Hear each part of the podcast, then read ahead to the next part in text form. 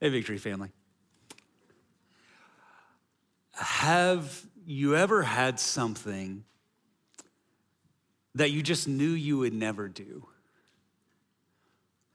Like a line in the sand that you said that you would never cross, but then you crossed it. Have you ever said to yourself, I will never be that person? But then you wake up one morning and you look at yourself in the mirror and you don't realize when you became that person. Have you ever vowed before God, like, God, I will, I, I, again and again and again, I will never do that sin ever again. And then you know what you did? You did that sin again. Right? Maybe you got saved on Sunday but then on Monday, you fully realized that you were still fully capable of sinning again. And now you're left with this like flood of emotion of I have betrayed Jesus right? Like I was forgiven by the mercy and by the grace of God, that my sins were, were pinned to Jesus Christ. Now I did it again. Woe is me. Because there is nothing more real than the sadness on the other side of sin.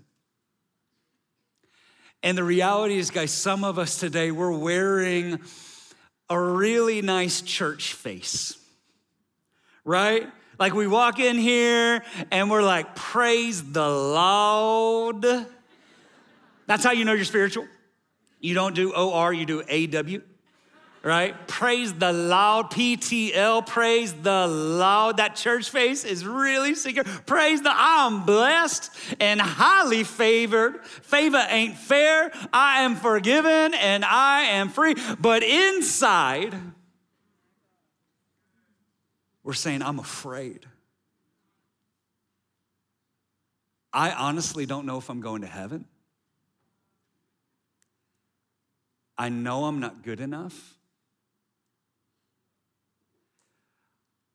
And I know that God can forgive everybody else's sins. I've heard enough sermons to know that God can forgive everybody else's sins.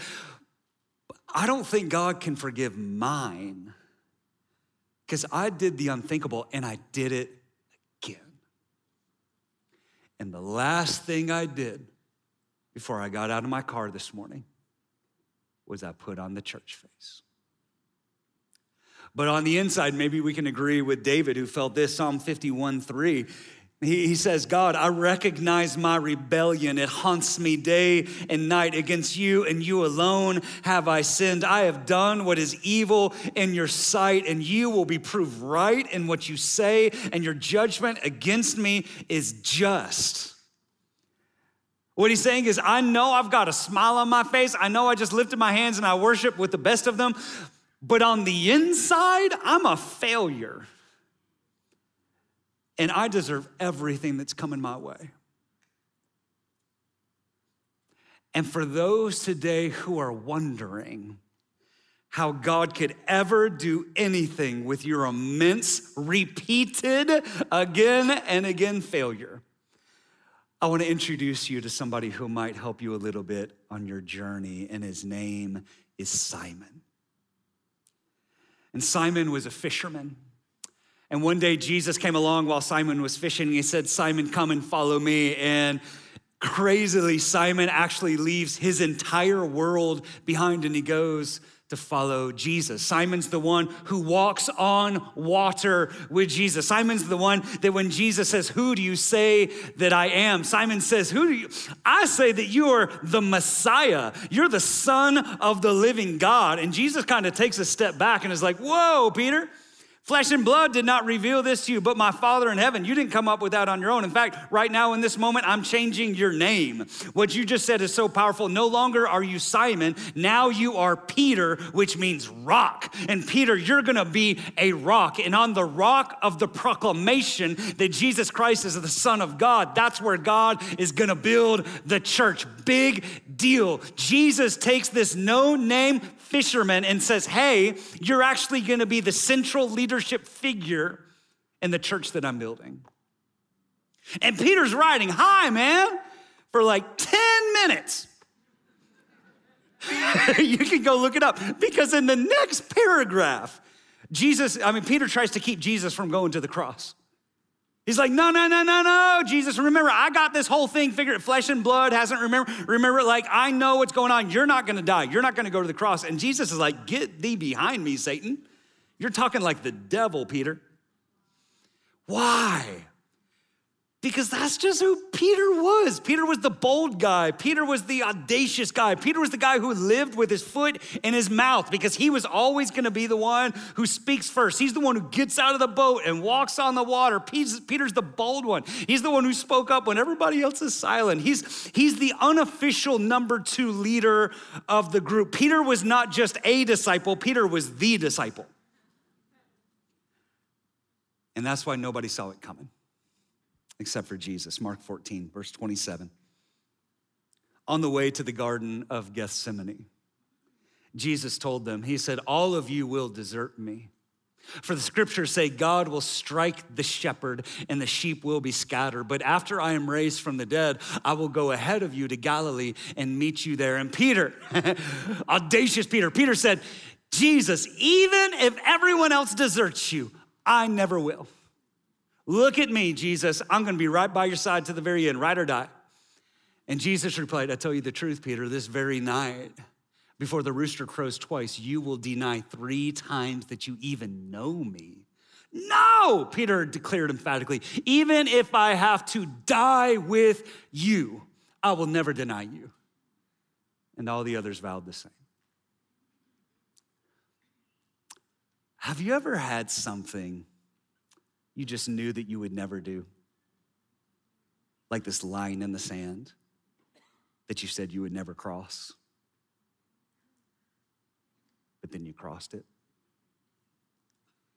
Because it's there in the Garden of Gethsemane that Peter falls asleep when he knows in his heart of hearts, I need to be there supporting Jesus, because it's kind of like I'm like the leader of the group over here, right? Like I need to be there. And he, the only time he wakes up is when the Roman soldiers are there to arrest Jesus. Peter wakes up like in zombie sleep, pulls out a sword, and chops a dude's ear off.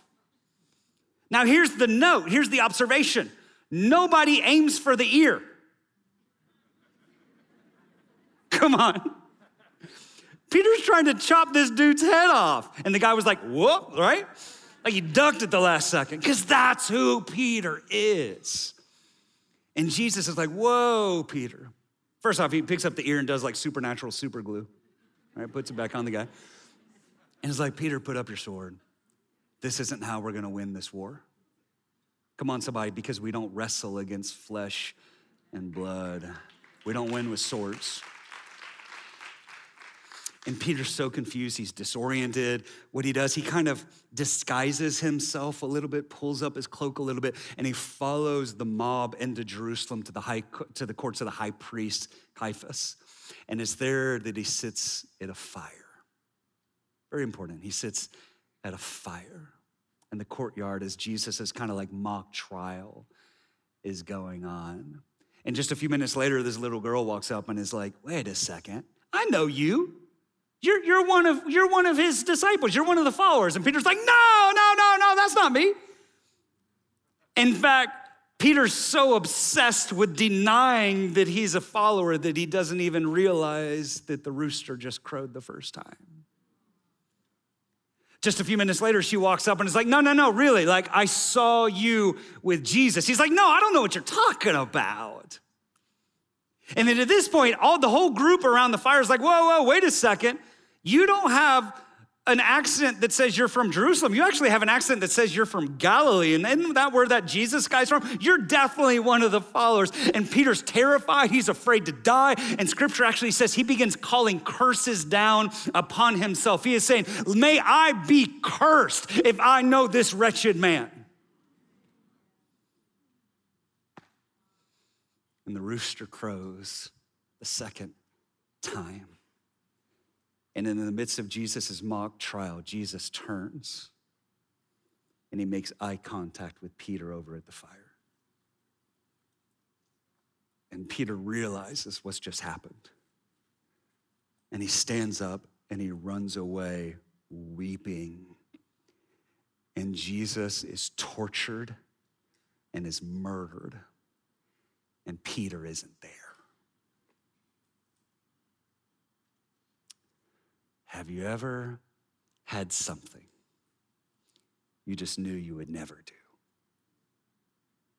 Like this line in the sand that you said you would never cross. And you crossed it. Peter did. In fact, I was thinking about it if we could kind of like take a step back from the reality of what Peter did and just kind of take a glance at Peter's tweets for the week what would they look like? In the Garden of Gethsemane, slept, cut dude's ear off. Jesus said, Put up your sword. Ah, humiliated again. Said I would die with Jesus, but I denied knowing him three times. Hashtag liar, liar. I hate myself. Rabbi crucified. I ran away. I've never cried so much. So confused. I could never recover from this mistake. Time to go back to fishing. I'm a failure. And we find Peter where we first found him fishing in Galilee.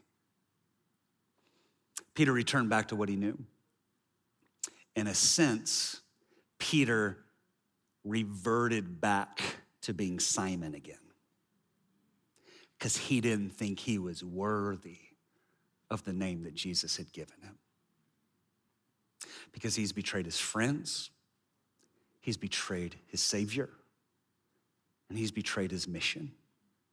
Think about this Peter betrayed his community, Peter betrayed Christ, and Peter betrayed his calling. And the question, kind of like when we look at this string of events, is how in the world could anybody ever come back from that? How can you ever recover from something like that? I'll tell you how you can recover from something like that. You might already know the answer Sunday. Sunday is how you recover from something like that because on Sunday, the stone rolls away and Jesus resurrects from the dead. And now, if death is dead and our enemy is defeated and sin is conquered and Jesus is alive, then now all things are possible with God.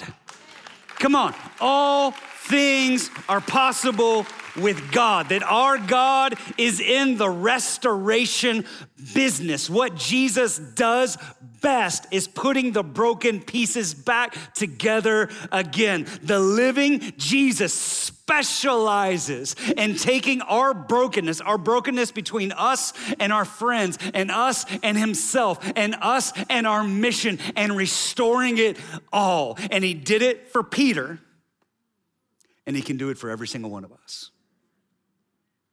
And here's what he does. Here's, here's the restoration process in this story. Here's the first thing he does Jesus restores us back to community. Jesus restores us back to community. Here's the idea, guys, is when we sin like big time. In the sense of like the, the the the sin that persists the sin that doesn't leave us. You know what i'm talking about. Like sometimes we do sins and, and, and we receive that forgiveness and we just keep moving forward. Other times we get stuck That weight comes upon our shoulders and we just can't keep moving. When, when we enter into that sort of sin, what happens is this narrative begins in our mind. The enemy begins whispering in that you're not worthy to be around God or God's people. Therefore, what I should do is run away and hide. That's what Adam and Eve did in the garden, and that's what Judas did. And then the enemy took him out because that's what condemnation does. Condemnation tells you you're not worthy and you could never recover from this. In fact, if anybody actually found out the real you, they would reject you. So you just need to keep everybody at arm's distance. And listen, maybe you've been in church long enough to know this. I know I have, that I've seen the people that they sin, the enemy begins the narrative. They think everybody knows. And what, what the enemy says is, you should just reject yourself before they can reject you. So what I'm gonna do is, I'm gonna take a break. Anybody know anybody who's taken a break?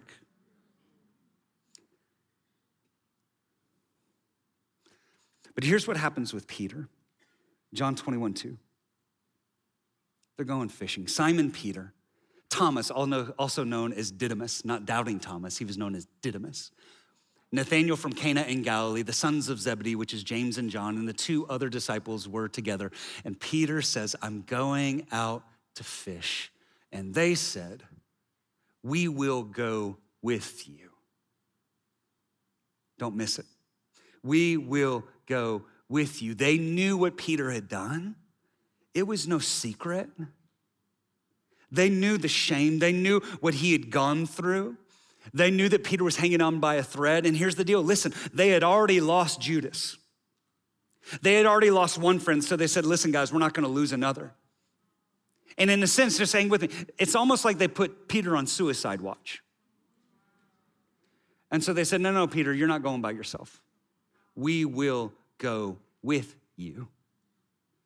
Come on, Midtown. Come on, Hamilton Mill. Come online. Who, who would want to be a part of a church like that? Come on, that when you fall and when you fail, that your community doesn't reject you, doesn't push you away, doesn't let you drift off into depressed isolation, but they actually say, No, we will go with you. But here's the reality, guys I can't create that church. We create that church. No, come on, listen, listen. It is not one person's job to create that church. We create that church. We create that church in the way that we have each other's backs. We create that church in the way that we love our neighbor as we love ourselves. We create that church in the way that I don't have small group every third Wednesday of every leap year, right?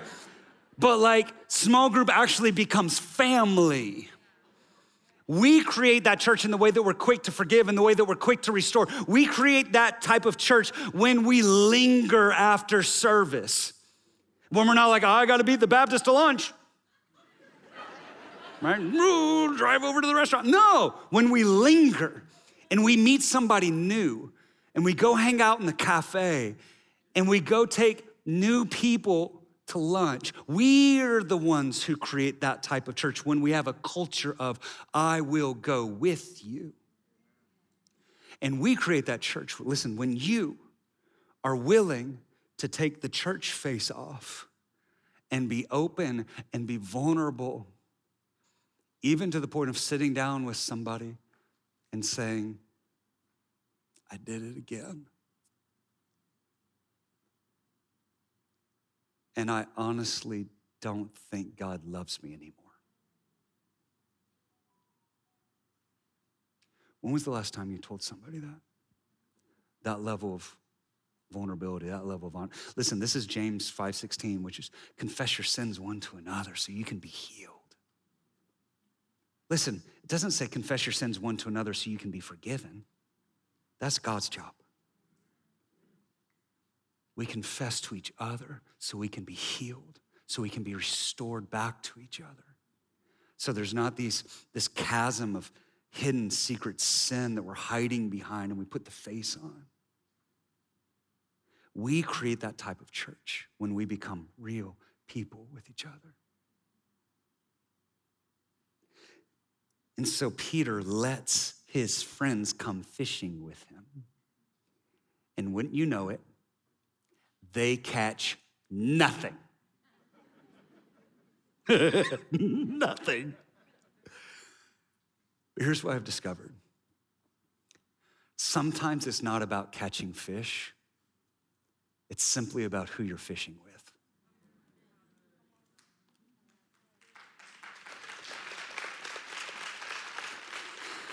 See, Peter needed this. Peter desperately needed his friends. And I want you to notice what happens.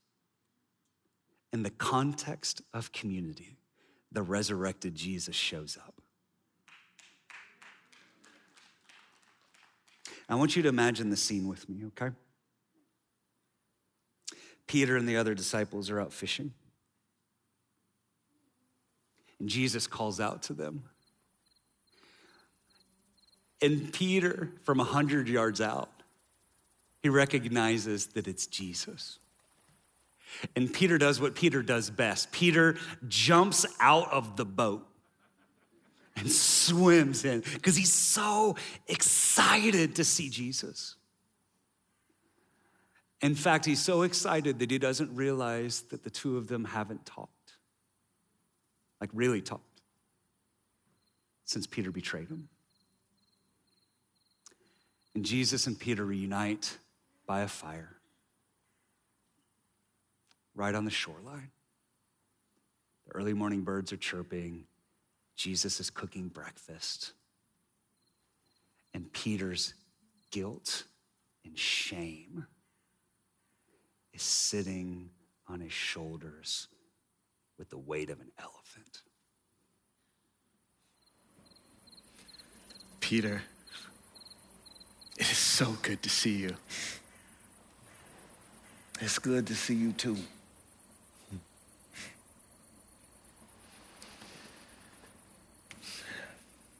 Everyone is talking about you wherever I go. Oh, really?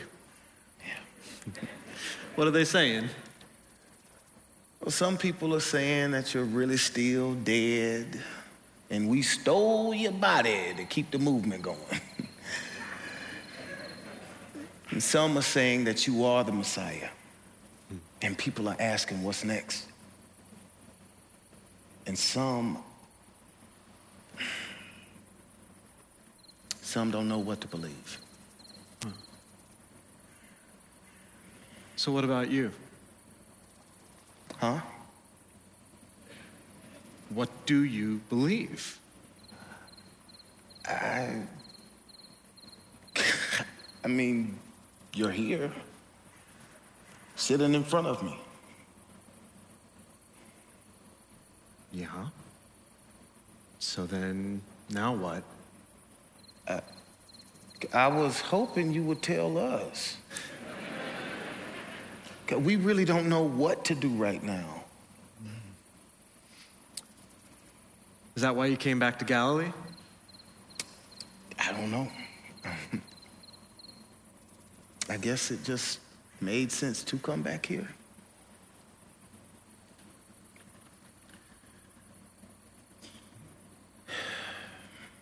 Jesus, I just want to say, I'm sorry. I was so scared. And I was caught up in the moment of everything that was going on, and I I didn't even really mean to. I mean, I, I just wanted to stay close. And people started recognizing me and asking questions. And I was alone and afraid, and I didn't want to die. And now you're here, and I really don't know what to say. Peter. I should have been your one. I should have been the one. It's okay. What you did, it didn't surprise me. What? Peter, I knew you before I met you. I gave you your name. I know who you are, who you really are. I mean, your failures, they don't scare me because I can see the full picture of you. And even more importantly, I know your heart. I don't even know if I know my heart right now. Well, that's why I'm here. I really messed up, Jesus. And if I'm being honest, I don't even recognize the person that I've become. I don't know if I have the strength to follow you. Peter, I'm not asking for your strength. I never was. So, so what are you asking for?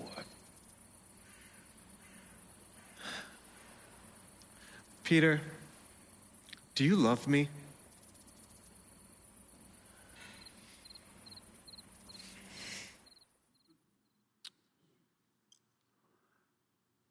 I've stood on this beach in Capernaum twice, on the shore of the Sea of Galilee, longing to be a fly on the wall for this conversation. Where Jesus basically asks Peter, after all you've done, do you still love me? And what Jesus is doing in this interaction is he's restoring Peter to himself. Because this is what God does God restores us to community, and then he restores us to Christ. And how this interaction between Jesus and Peter actually goes in the text is this in John 21, verse 15. It says, When they had finished eating, Jesus said to Simon Peter, Simon, son of John, do you love me more than these? Now, here's the deal don't, don't just rush past this because the question obviously is who are these? And the other disciples are there. And what, what Jesus is actually doing, he's saying, Peter, do you really actually still think that you love me more than everybody else? Right? Because remember, you were the one who was louder than everybody else saying that you said that you would never leave me, but you were the first one to leave me. And what he's saying is this what he's saying, he's attacking this spiritual pride inside Peter. And he's saying, Peter, for so long you have relied on your strength. What's gonna happen when you encounter your weakness? Are you gonna run away and hide? Simon, son of John, do you love me more than these? Yes, Lord. Peter said, You know that I love you. And Jesus said, Feed my lambs. And again, Jesus said, Simon, son of John, do you love me? And Peter answered, Yes, Lord. You know that I love you. And Jesus said, Take care of my sheep. And then the third time, listen, listen, have you ever been in a situation where you were like right on the brink? Come on, like, don't nobody look at me. Don't nobody talk to me. Don't nobody ask me a question because I'm about to lose it. Right? Like I just, I like the tears are like, right, right. You know, you're like, like you're, this is what's going on. Because Peter, Jesus isn't letting Peter off the hook. He's saying, Peter, do you really love me? He says Peter was hurt. I want to take that, expand that. Peter was broken. Not because Jesus asked a third time, but because Jesus wouldn't leave Peter alone. Listen, have you ever been there before where you're just like, God, I don't, I don't want to go back there because I don't want to think about it. It would just be easier if I could just come into church late and sit in the back row and we just we just have acknowledged distance because of what I've done, because I've denied you. I've, I've made a mockery of the cross again. I've drawn the line and I stepped over it again. Can we just not talk about this right now? But Jesus says, Do you love me a third time? Peter's broken. He said, Lord, you know all things. You know that I love you. Jesus says, Feed my sheep. Here's a question Where did Peter reject Jesus? John 18 says it was at a charcoal fire, specific language, charcoal fire.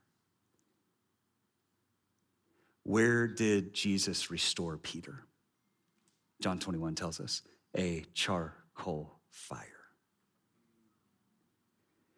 And in a sense, what Jesus is doing, he's taking Peter back to the place of the sin. And he's saying, We've got to deal with this, Peter. What he's saying is, Peter, I love you too much to have you live the rest of your life in shame and guilt and condemnation and sitting in the back because, Peter, I have too much planned for your life for you to wallow in pity and shame and getting taken out by the enemy. So we're gonna sit here at this fire and we're gonna deal with it. Jesus says, Peter, I love you. Because listen, think about Pavlov's dogs. Think about every time Peter heard a rooster crow. Every time Peter sat down at a fire, he goes straight back. What I did, what I did, I'm not good enough. I'm not worthy. I'm just Simon now. I'm just Simon now. And Jesus says, I love you too much to let you live like that. So we're gonna sit here at this fire and we're gonna deal with it. Not to shame you, but to heal you. We got to go back. And listen, I think sometimes, I was really praying on this. I think sometimes we either need to physically or figuratively go back to that place of betrayal, back to that place of hurt, back to that place of shame. And just a few years ago, um, Summer and I were in Texas on a trip. And I don't know, I just, God did something on the inside of me and what we did. We drove into the parking lot of my old elementary school to the place where I had my first kiss, and we redeemed it.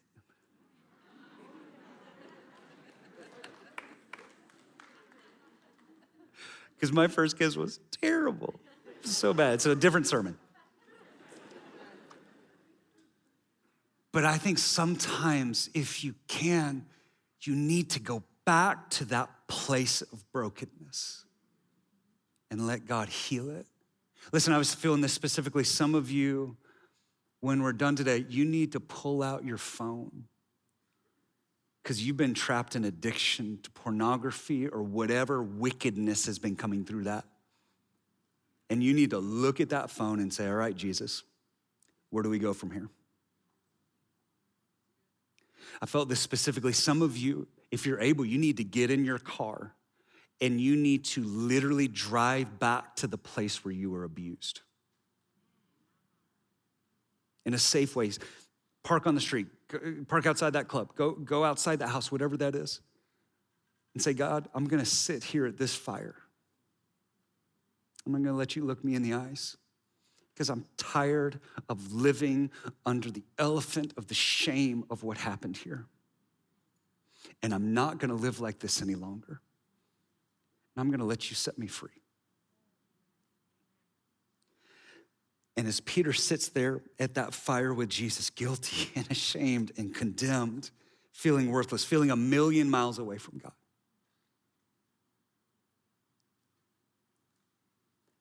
Jesus asked Peter three times, Do you love me? Here's the question How many times did Peter betray Jesus? Three times. For every rejection, Jesus has a restoration. For every single rejection, Jesus has a restoration. Listen, Jesus did not look at Peter and say, Peter, all right, dude, I can, I can understand the first two, but by the third time, you should have learned your lesson. Notice there's a theme going on here. No. So I, I can forgive the first two, but you're gonna have to work back the third one. No, Jesus looks at Peter and says, Listen, Peter, my blood is sufficient to cover over every single failure you will ever encounter in your entire life. And something beautiful is happening right here underneath the text that's too easy to miss. Okay, in, in Greek, in the, which is the language of the New Testament, there's actually several words for love. In the English, we really only have one word for love, so we can kind of miss some of the nuance that's going on here. And so if I kind of strip John 21 down to the questions, here's, here's what's happening. Jesus asked Peter, Do you agape me? Now listen, agape is big love. This is John 3:16 for God so agape the world that he gave us Jesus Christ. So Jesus asked Peter, "Hey Peter, do you agape me?" And Peter replies, "Yes, Lord, you know that I phileo you." Phileo means brotherly love right? This is this is intimate love. This is brotherly love. But this is philadelphia right? City of brotherly love. Phila this is phila that peter is saying yes jesus i love you like family. And jesus asks again no no peter maybe you didn't hear me. Do you agape me? Do you love me with a love that's worthy of loving god?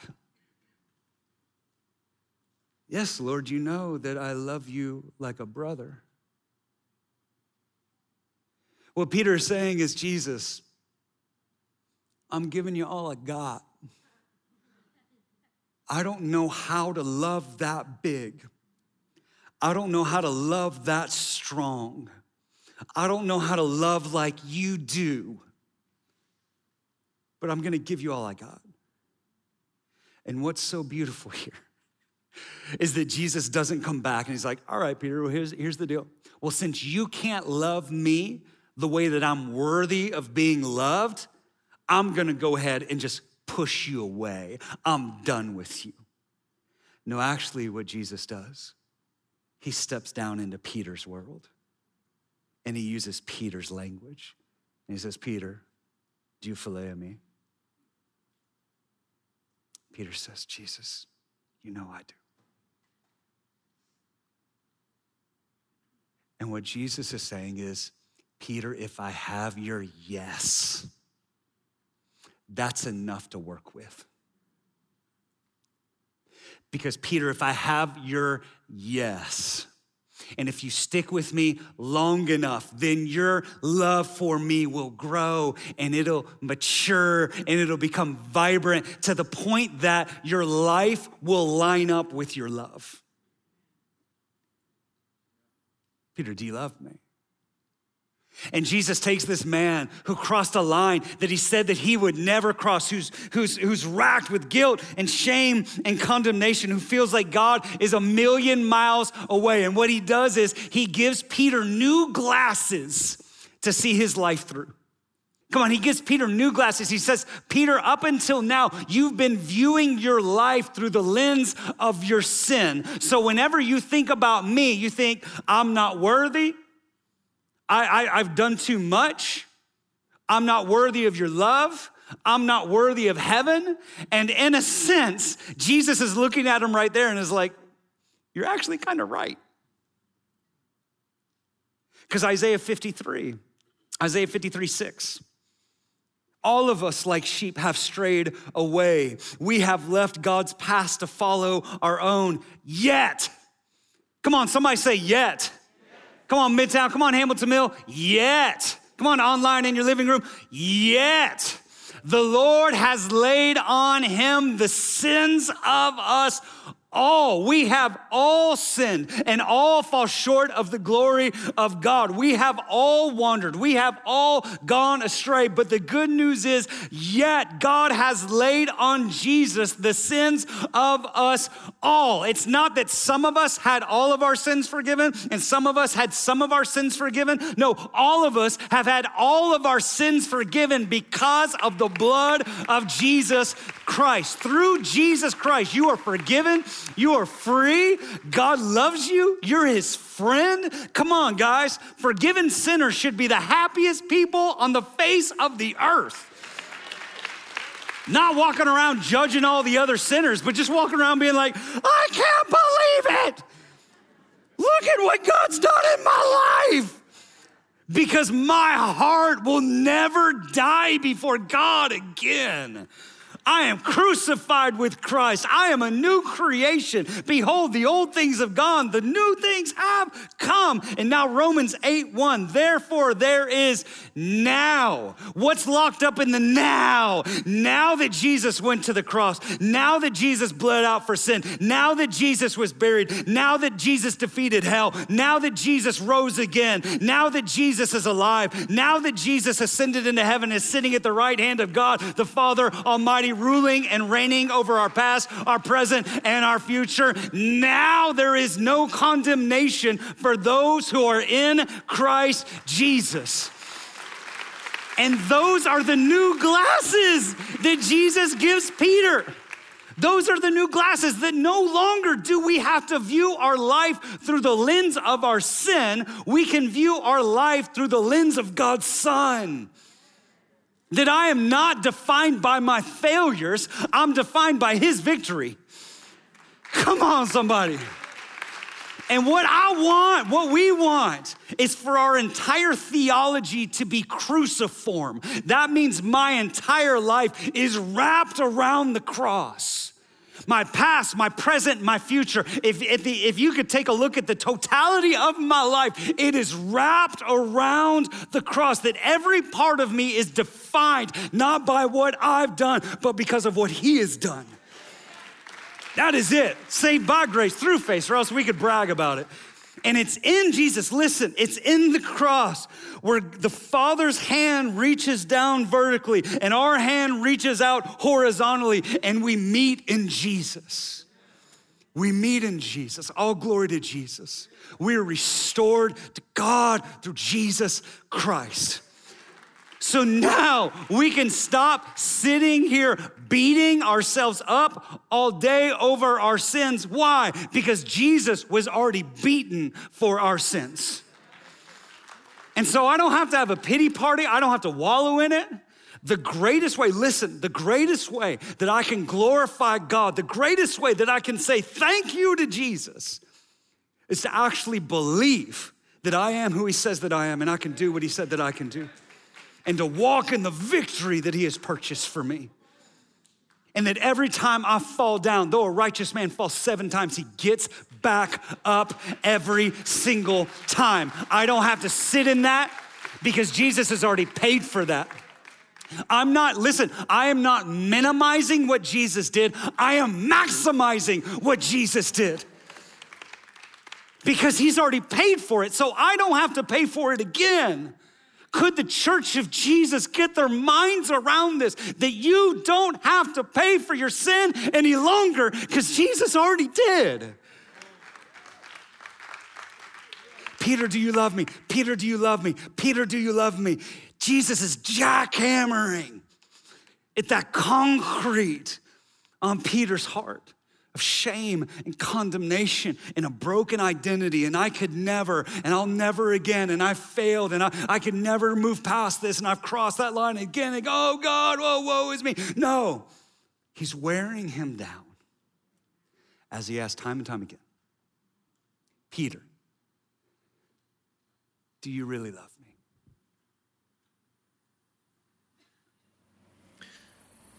Peter, do you love me completely? Lord, you know I love you like family. Then teach people about me. You've seen me, and you know me. And everyone else out there needs to know me like you know me. Peter, do you love me with a divine love? Yes, Lord. You know, I love you like a brother. Then care for people the way that I cared for you. Peter, do you love me like a brother? Jesus. You know everything.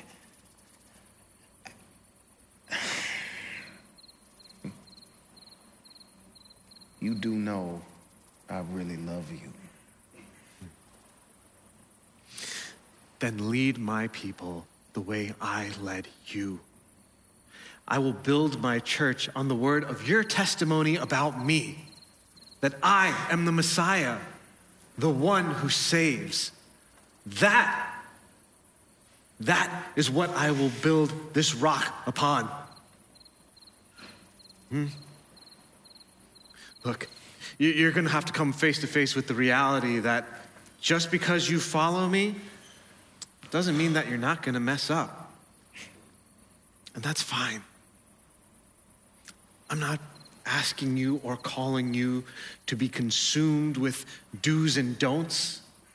I'm calling you to be consumed with me. All right?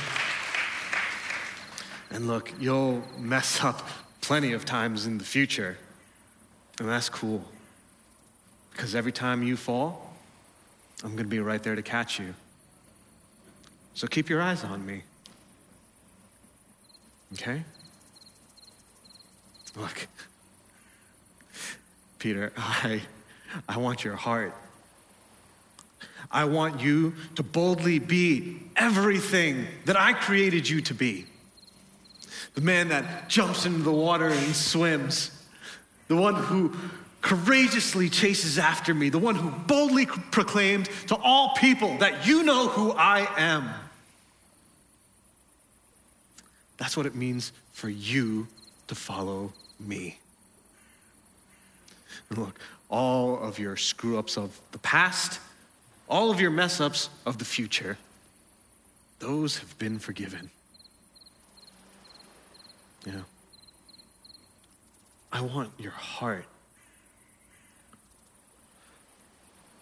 I want every fiber of your being, inside and out, your life, to say yes to me. Peter, follow me again.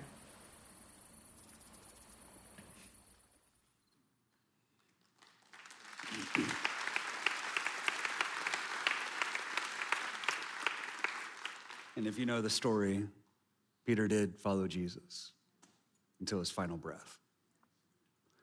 And just a few weeks later, actually, this timid guy who is afraid of a girl asking him if he knew Jesus actually stood up and preached to the entire city of Jerusalem. 3,000 people get saved. The early church is born, and Peter courageously leads this infant startup church through its most difficult, trying days to the point that at the very end, Peter is crucified upside down because he says, I'm not worthy to die like Jesus did. And it all comes back to this moment with Jesus sitting, Peter sitting with the, with the God of second chances. I'm saying, Come, follow me again. Because to every person who feels unusable, unworthy, unloved, unrescuable, Peter's the reminder that all things are possible with God. And it's here in this final scene that Jesus restores Peter to his calling. We're restored to community, we're restored to Christ, and we're restored to calling. Because behind each Peter, do you love me? There's the answer feed my sheep, shepherd my lambs. What Jesus is saying, listen, what Jesus is saying is, Peter, if you love me, do what I've called you to do. Peter, if you love me, do, do. This is emancipating greatness, guys. What Jesus is trying to say is, I want to heal you and restore you to the place where you can actually be who I've called you to be and to do what I've called you to do. And what Jesus does, listen, this is so crucial. Jesus looks at Peter and says, Peter, you failed, but that doesn't mean you're a failure.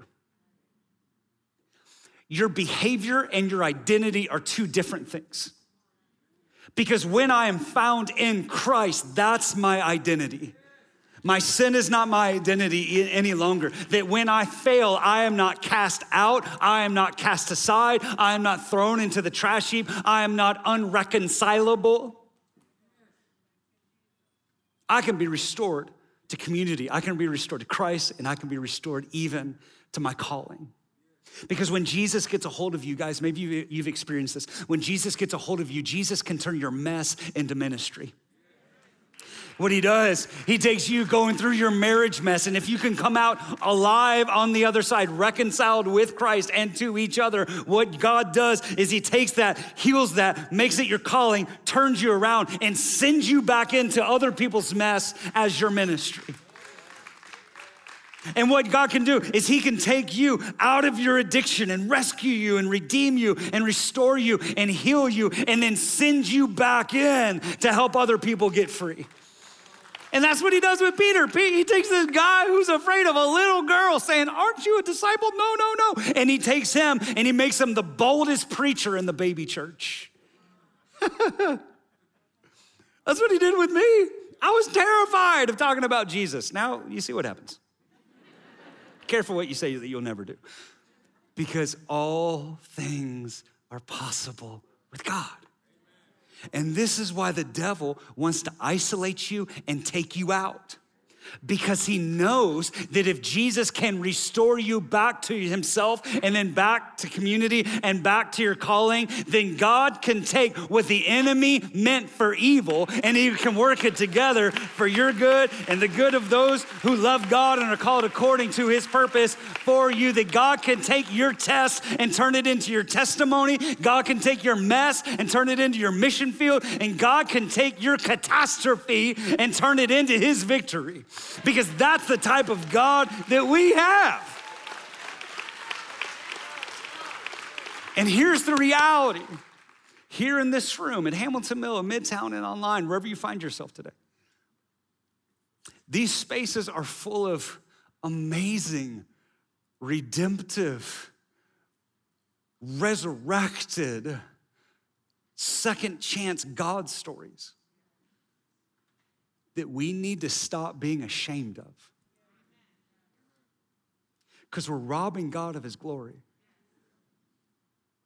Listen, the book of Mark, right? I don't know if you know this. The book of Mark was written by Mark, right? But Mark wasn't a disciple of Jesus face to face. Mark wrote down Peter's story. Peter dictated, Mark wrote it down. Mark was the first gospel.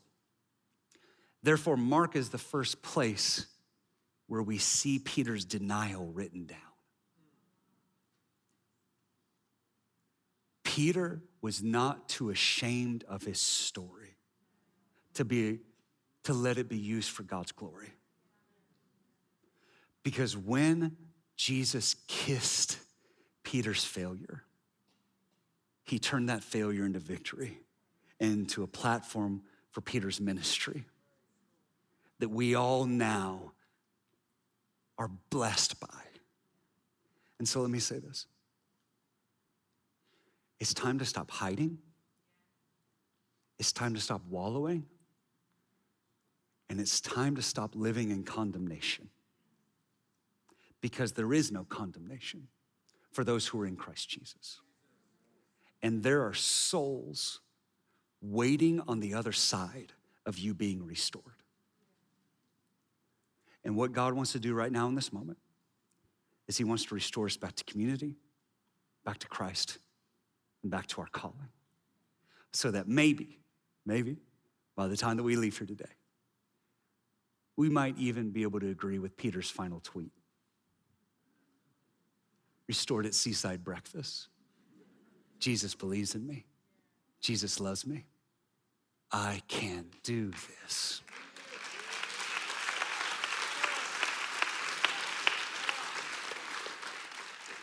Let's give them an opportunity to do it. Let's bow our heads here and across all the campuses. oh, Father, we love you. Father, some of us in here today have done something we just knew that we would never do. we crossed a line that we said that we would never cross. And we have been living under guilt and shame and condemnation for way too long. And way too many of us have gotten really good at putting on a nice church face and walking around like we've got it all together. Our theology is perfect. We never struggle with anything. But Father, what I'm, what I'm asking for right now is God, you would begin to create vulnerability in our hearts. God, to those of us who have believed deep down that we are dirty and unacceptable and unusable, right now, God, in the name of Jesus Christ, break those lies off of us. Because there is therefore now no condemnation for those who are found in Christ Jesus. We are free indeed. Thank you. God of second chances.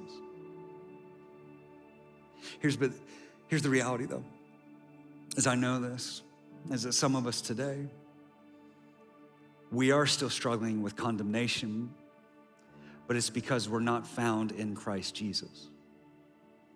We've never fallen at the foot of the cross. We've never cast our cares on Him. We've never put our faith in Him instead of ourselves and our own good works. And so, because of that, our sins, our past, our failures are still ever present with us. But here's the good news for us, okay? Is that Jesus is the one who pursued Peter. Think about this Peter didn't pursue Jesus. Peter went, ran away, he was hiding. Jesus took that first step. In a sense, Jesus left the 99 and he pursued the one because that is the ministry of Jesus. And he's doing the same thing for you today. God wants you to know this today is that Jesus has time for you. He's not too busy. There's not other people who need him more. No. Jesus has time for you. So here's what we're going to do across all our campuses, wherever you find yourself. If you say, Today, I need to say yes to Jesus, to repent of my sin, to turn away from the way that I was going, and to place my past, my present, and my future in Him. Then we're going to take this step and we're going to pray together. And family of God around you, they're going to pray with you. And this is a holy moment. This is a God moment. That through this, there's a transformative power of God. There's a rescuing that happens, and it's beautiful. And so let's pray like this say, Jesus, I feel sinful. I'm dirty, but you are clean and you are holy and you lived the perfect life and you went to the cross and you died in my place. I had wandered away, but you left the 99 and you found me. Today, I admit that I have been found and I say yes to Jesus. I repent of my sin. I turn from my way and I come home to go your way. Make me new. Forgive me. Make me clean. Restore me to community, to yourself, and reawaken my calling that I'll live for you the rest of my days. In Jesus' name. Amen. Amen. Here's what we're going to do, guys, is we're going to take one more step, okay, across all our campuses, one more step. And we're going to have a moment of reconciliation. All right, and so if you're a prayer leader here in Norcross or in Midtown or in Hamilton, I want you to go ahead and come forward to the front. Would you go ahead and make your way to the front here?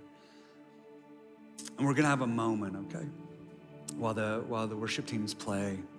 Where you may say, "Hey, I need to be reconciled to community." Maybe you need a James 5:16 moment where you're saying, "Confess your sins one to another so you may be healed." When was the last time you got vulnerable and you opened up so you could be healed? Maybe you need to take that step. Others of you, you need a shoulder to cry on because this last week or this last month has been heavy. Maybe some of us, we need prayer for healing.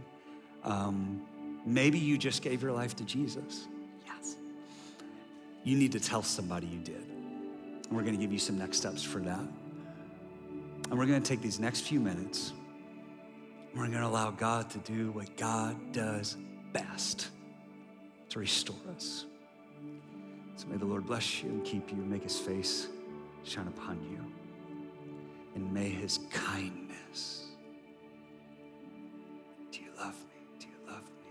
Do you love me? Draw you back to his heart. Let's be reconciled in Jesus' name.